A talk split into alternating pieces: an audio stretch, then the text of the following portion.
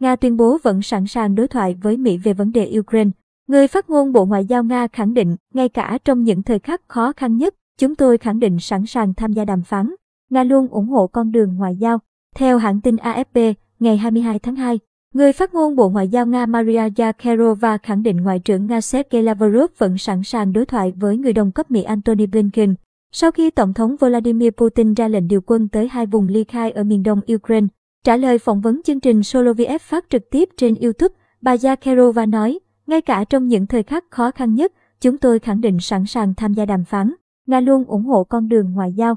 Phát biểu của bà Zakharova được đưa ra sau khi Tổng thống Putin công nhận nền độc lập của hai khu vực Donetsk và Lugansk do Felikai kiểm soát ở miền đông Ukraine.